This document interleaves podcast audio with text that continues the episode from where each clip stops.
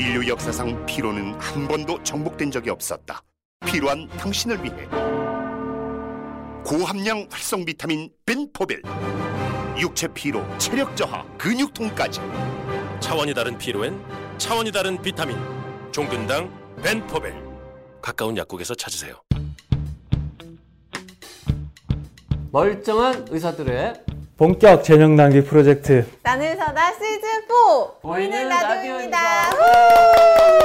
자 서울대병원 약물안전센터 강동윤 교수님 모시고 오늘 야 이거 진짜 공부 좀 해야 될 주제입니다. 우리가 이제 뭐 요즘 코로나 백신 때문에 특히 부작용, 이상 반 이상 반응, 이상 사례 뭐, 네. 또 뭐지 뭐 하여튼 뭐 여러 가지 용어들이 막 쓰인단 말이죠. 근데 그게 진짜 과학적으로 보니까 다 따로따로 정, 정의가 되어 있는 거죠. 그러니까 다 같은 말이 아닌 거죠. 네 엄밀히 말하면 조금씩 다르고요 이게 과연 과학적으로 정의가 되어 있냐라고 하면 그건 좀 애매한 부분이 있습니다 왜냐면 각 기관마다 정의가 다를 수는 있고요 어, 일단 adverse drug reaction 그러니까 ADR이라는 표현을 제일 많이 쓰게 되는데 우리 약물 말로 하면 이상 약물 이상 반응? 반응 예.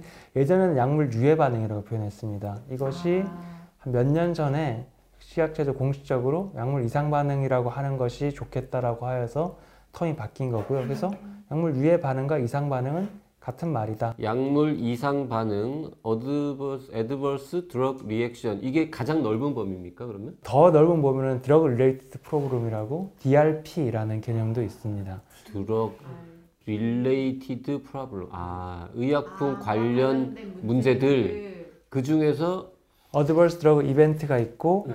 그 안에 adverse drug event가 발생을 한- 할 수도 있고 발생하지 않을 수도 있어요. 네. 발생하지 않은 것까지 drug related problem 보고는 있습니다. 예방이 가능했던 것들은 medication error라고 저희가 표현을 할 수도 있고요. 이건 이제 adverse drug event 중에서 과연 예방을 할 수 있었느냐 혹은 예방이 전혀 불가능에 따라 가지고 adverse drug reaction과 뭐 preventive adverse drug event로 나누는 방법도 있습니다.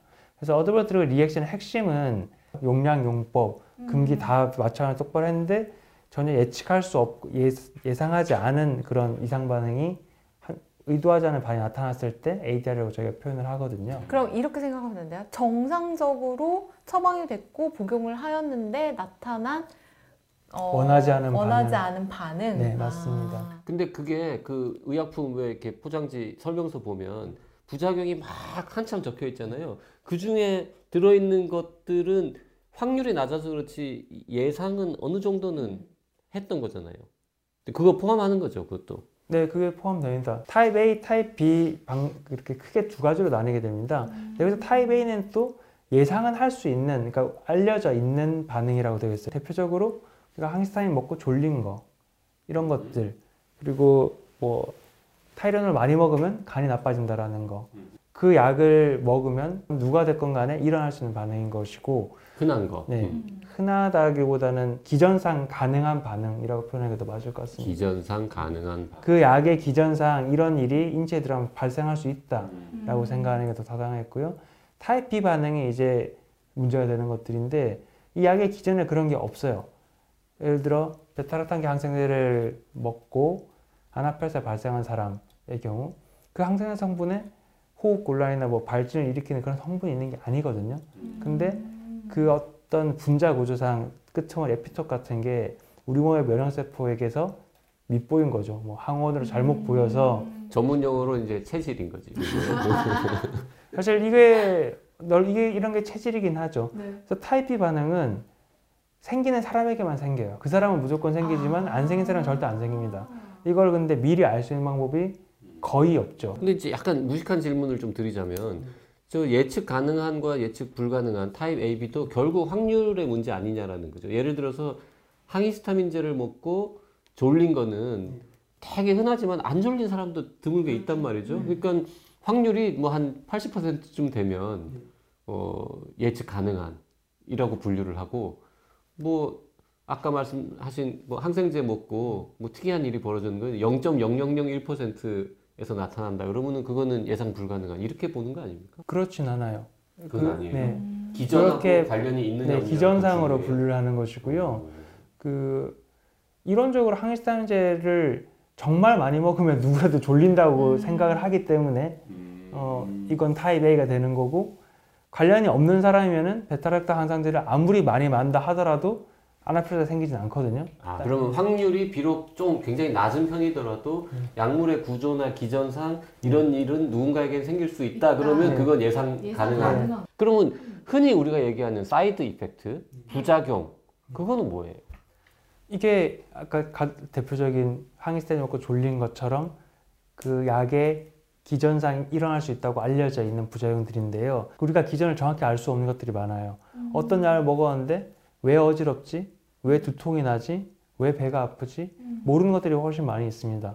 특히 두통 같은 경우에 어, 우리가 유추해 볼 수 있죠. 아마 이래서이지 않을까? 하지만 그렇게 깊이 뭐 정확한 메커니즘을 알지는 못하는데 불구하고 많은 사람들에게서 이런 게 생기는 것을 보았을 때 이 약에 의해서 이런 게 일어나는 것이다 라고 판단을 하고 side effect로 대부분 분류를 하고 있어요. 그러니까 side effect라고 해서 계속 그 히스타민 졸린 거 이런 거 얘기를 들어서 그러는데 뭐 항콜린제 먹고 콜린성 이 뭐 설사한다거나 이런 이런 것들. 이거는 우리가 기전을 알아서 그 말씀드리는 거지만 모르는 것들도 상당히 많이 있다. 하지만 이런 경우에 선생님 말씀처럼 그 빈도가 주요한 그 요인이 될 수 있겠죠. 이 약을 먹고 한 10% 되는 게 생기는데 그러면 아무래도 약에 무슨 기전상 뭐 설사를 일으키는 게 있는 게 아니겠느냐 이런 식으로 판단을 해서 side effect로 분류하는 거죠. 이렇게 나타나는 이상 반응들이요. 약물과 관련된 문제들. 이 문제들이잖아요. 이건 다 나쁜 건가요? 대부분 나쁘죠. 일단 대부분 다 나쁘다. 왜냐하면 내가 갑자기 건강해지거나 힘이 세지거나 문제라고 생각을 안 하겠죠. 물론 부작용 중에 막 갑자기 시험을 잘 보게 되고 막 기억력이 좋아지고 이런 게 있으면 있죠. 좋을 수도 있는데 네. 그래서 갑자기 뭐 각성이 된다거나 머리카락이 난다거나 이런 어, 그러니까요. 있죠. 그러니까 이게 되게 유명한 약물 중에 하나인 비아그라 같은 경우도 원래 개발을 한 거는 고혈압 치료제로 개발이 됐는데 그거의 그 이상 반응, 문- 네. 약물로 인한 문제가 굉장히 이제 남성분들한테 좋은 기전이 있었던 거잖아요. 그래서 이상 반응의 그 정의가 아까 그랬잖아요. 의도하지 않은 반응이잖아요. 네. 의도하지 이 약을 않은. 먹을 때 내가 이걸 의도하진 않았는데 이런 게 생겼다. 음. 지금 말씀하신 그런 것들이 신약 개발하는 게 우리가 되게 어려우니까 그거를 리포지셔닝을 그런 이렇게 식으로 많이- 약이 이제 만들어지고 나면 그러면 의도가 바뀌는 거지. 의도하지 않은 반응인데 다음부터는 그걸 의도해서 쓰는 의도해서 거니까. 개발을 하- 음. 다시 하게 되는 거죠. 그런 거 리포지셔닝에 많은 관심을 가지고 저희 자료를 좀 써보려고 저희도 노력을 많이 했었는데 음. 생각보다 쉽진 않은 게 저희는 좋은 건 저희한테 굳이 보고를 안 하는 경우가 많고요. 그리고 이렇게 디포지셔닝 할 정도로 세세하게 알려면 사실 약을 먹고 뭐 아까 얘기한 대로 갑자기 뭐 머리카락이 좀 자랐다거나 힘이 좋아졌다고 할 때 그거를 굳이 간호사한테 내가 얘기를 안 할 가능성이 높잖아요. 어. 그러면 이건 어떻게 알- 알았을까? 거의 임상시험 할 때는 세세하게 다 물어보지 않습니까? 네. 그 정도 수준의 관찰이 필요한데 지금 현 시점에서는 환자가 우리가 자발적 보고라고 표현해서 수동적 감시 자발적 보고예요. 환자가 얘기를 하지 않으면 알 수가 없거든요. 자, 약물 이상 반응이라는 게 머리가 아프다거나 뭐 조금 기침을 한다거나 뭐 이런 대충 넘길 수 있는 거면 괜찮은데 가끔은 이제 굉장히 심각한 뭐 사망까지도 이루고 이런 부작용도 있으니까 그래서 이제 불안한데 그 피해자한테 뭔가 이렇게 좀 도움을 주는 이런 제도를 이제 나라에서 뭐 만들어 놨단 말이죠. 그게 이름하여 의약품 부작용 피해 구제 제도. 네. 그리고 예방 접종 피해 국가 보상 제도 이런 게 있단 말이에요. 이런 것도 잘 아시죠? 네. 네, 네, 네. 그걸 좀 설명을 합시다 이제. Hello, 안녕하세요. I'm visual 비주얼 아티스트 벤 와니처입니다. 통증은 사라지고 예술은 남습니다.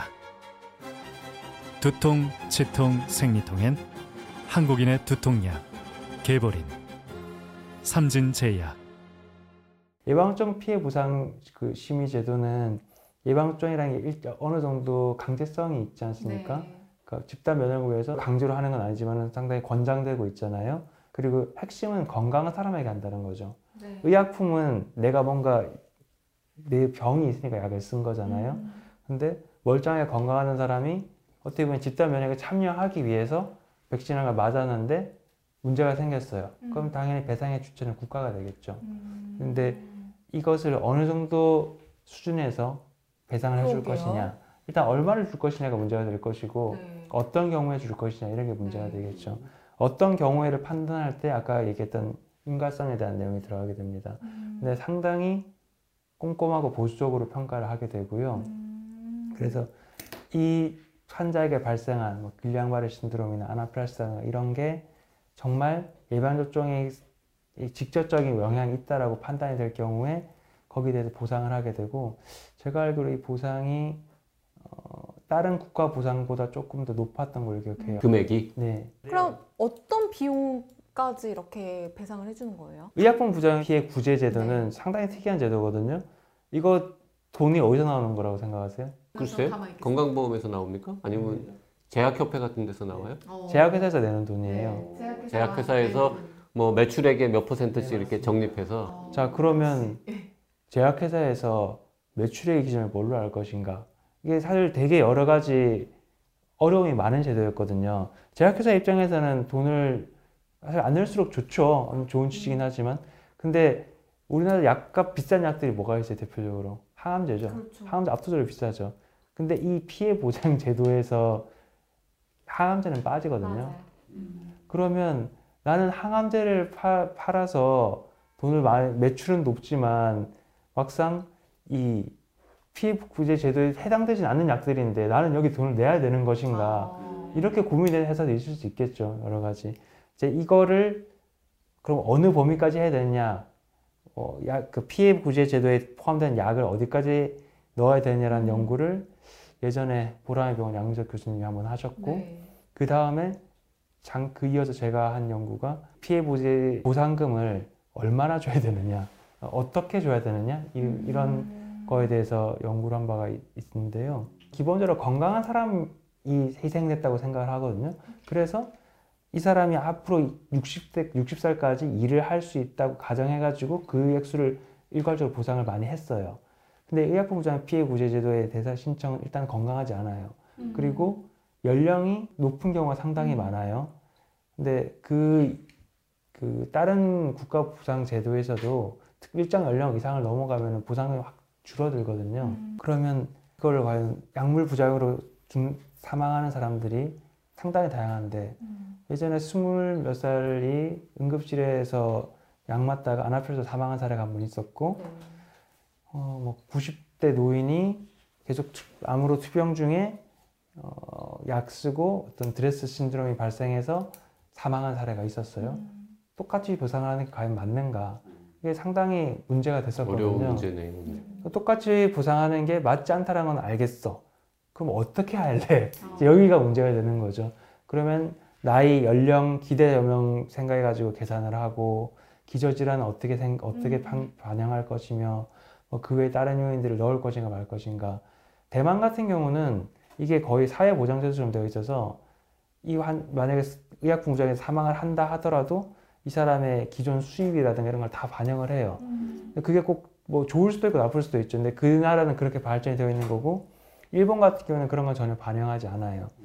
우리는 과연 거기서 어느 쪽을 따라할 것인가, 음. 어디에 요인을 넣을 것인가에 대해서 한 1년 정도 각계 고민을 의견을 하셨군요. 모아가지고 안을 짰는데 아 참 어렵더라고요. 아. 이게 다른 연구처럼 결과가 숫자로 나오는 게 아니잖아요. 의견들이니까 그렇다고 다수결을 할 수 있는 것도 아니고 그래서 모델이 정해졌어요? 아, 네. 모델은 정해졌는데 뭐 그거는 올해 안에는 공개가 될 아. 것입니다. 참 어려운 문제일 것 같습니다. 네. 이런 제도를 운영하는 데가 사실 한국, 대만, 일본밖에 없거든요. 아 그래요? 네. 유럽이나 미국은 없어요? 미국은 미국은 그냥 무조건 소송이에요. 아. 맞다는 마찬가지 생산자 책임이라 가지고 내가 어약 먹고 문제 가 생긴 것 아. 같아. 그건 무조건 소송입니다. 예. 근데 힘들죠. 물론 그쪽 사람들은 그게 너무 소송이라는 게 쉽고 우리는 어려운 일일 수도 있겠지만 그 한국 정서상 이런 음. 기구가 있고 이런 신청을 받아주고 이게 문제가 있는지 아닌지 조사도 해주고 어쨌든 심의를 해주니까 훨씬 편하죠. 우리나라 제도가 더 좋은 것 같은데? 어쨌든 이름이 다른 이유도 이제 좀 이해가 되네요. 예방접종 같은 경우에는 예방접종 피해 국가 보상 제도라고. 이건 이제 재원이 국가에서 나오는 거기 때문에. 그리고 의약품 부작용은 피해 구제 제도라고 부르는 거는 이게 민간에서 돈이 나오기 때문에. 그리고 보상이란 물론 보상금이라고 표현하지만 제도는 구제라고 표현을 한 게 그래서 엄밀히 봐서 이게 줘야 되는 돈은 아니거든요. 그 제약회사에서 정말 법률적으로 따지면 그걸 뭐 보상할 이유는 없긴 해요. 치료를 하기 위해서 약을 잘못 쓴 것도 아니고 이게 어, 이런 걸 감수하고서라도 치료비에서 쓴 거기 때문에 그걸 뭐 누구, 정말 누구의 잘못이라고 할 수 없는 거죠. 하지만 이런 것 때문에 약을 쓰는 게 위축되거나 하는 건 더 좋지 않으니까 그 선의에서 일단 그러니까 단어가 주는 어떤 뉘앙스가 보상은 좀 마땅히 줘야 할 돈 이런 느낌이라면 네. 피해 구제 이런 거는 어, 약간 좀 어려운 사람을 도와주는 이런 느낌 음, 용어의 차이도 이제 이해가 됐고요. 네. 어쨌든 어, 이런 제도가 있는 것 참 다행이긴 한데 어, 안 생기는 게 제일 좋은 거니까 의약품 부작용이든 예방접종 뭐 어, 피해든 이런 일들이 안 생기게 하기 위해서 뭔가 뒷단에서 열심히 연구를 하시는 분이 이제 강 교수님이다. 뭐 이렇게 우리가 정리할 수 있겠네요. 그렇죠. 음, 네. 국가와 민족을 위해서 좋은 일을 하고 계십니다. 네. 그 밖에 나가서 이제 그냥 환자 보면은 돈은 더 버실 텐데 네, 연구하시느라고. 뭐 이런 말 해도 될지 모르겠지만 눈빛이 좀 흔들리시던데. 제 나이가 되니까 주변의 친구들이 네. 많이들 개업해서 자리도 잡고 집도 사고 어. 차도 바꾸고 이렇게 하더라고요. 그렇더라고요. 눈, 눈물 흘리시는 것 같은데. 대한민국에서 특히 이제 저 서울대병원 같은 데 소속되어서 이렇게 에, 예방의학이나 국가와 민족을 위한 일을 하시는 분이 의사 중에 제일 돈 못 버는 사람들이거든요. 열심히 우리가 격려해 줘야 됩니다. 뭐 대학병원 교수면 돈을 많이 번다고 생각하시는데 제가 들은 바로는 그렇지 않더라고요. 대학병원 교수도 환자를 많이 보는 사람은 더 더 좀 많이 버는데 저런 분들은 네, 월급 빤하거든요. 네. 저희 앞으로 저 더 수고해 주시고요. 네. 저희가 저 선생님 같은 분들도 월급 좀 많이 주라고 예, 기사도 좀 쓰고 이렇게 하겠습니다. 네. 네, 오늘 나와주셔서 감사합니다. 감사합니다.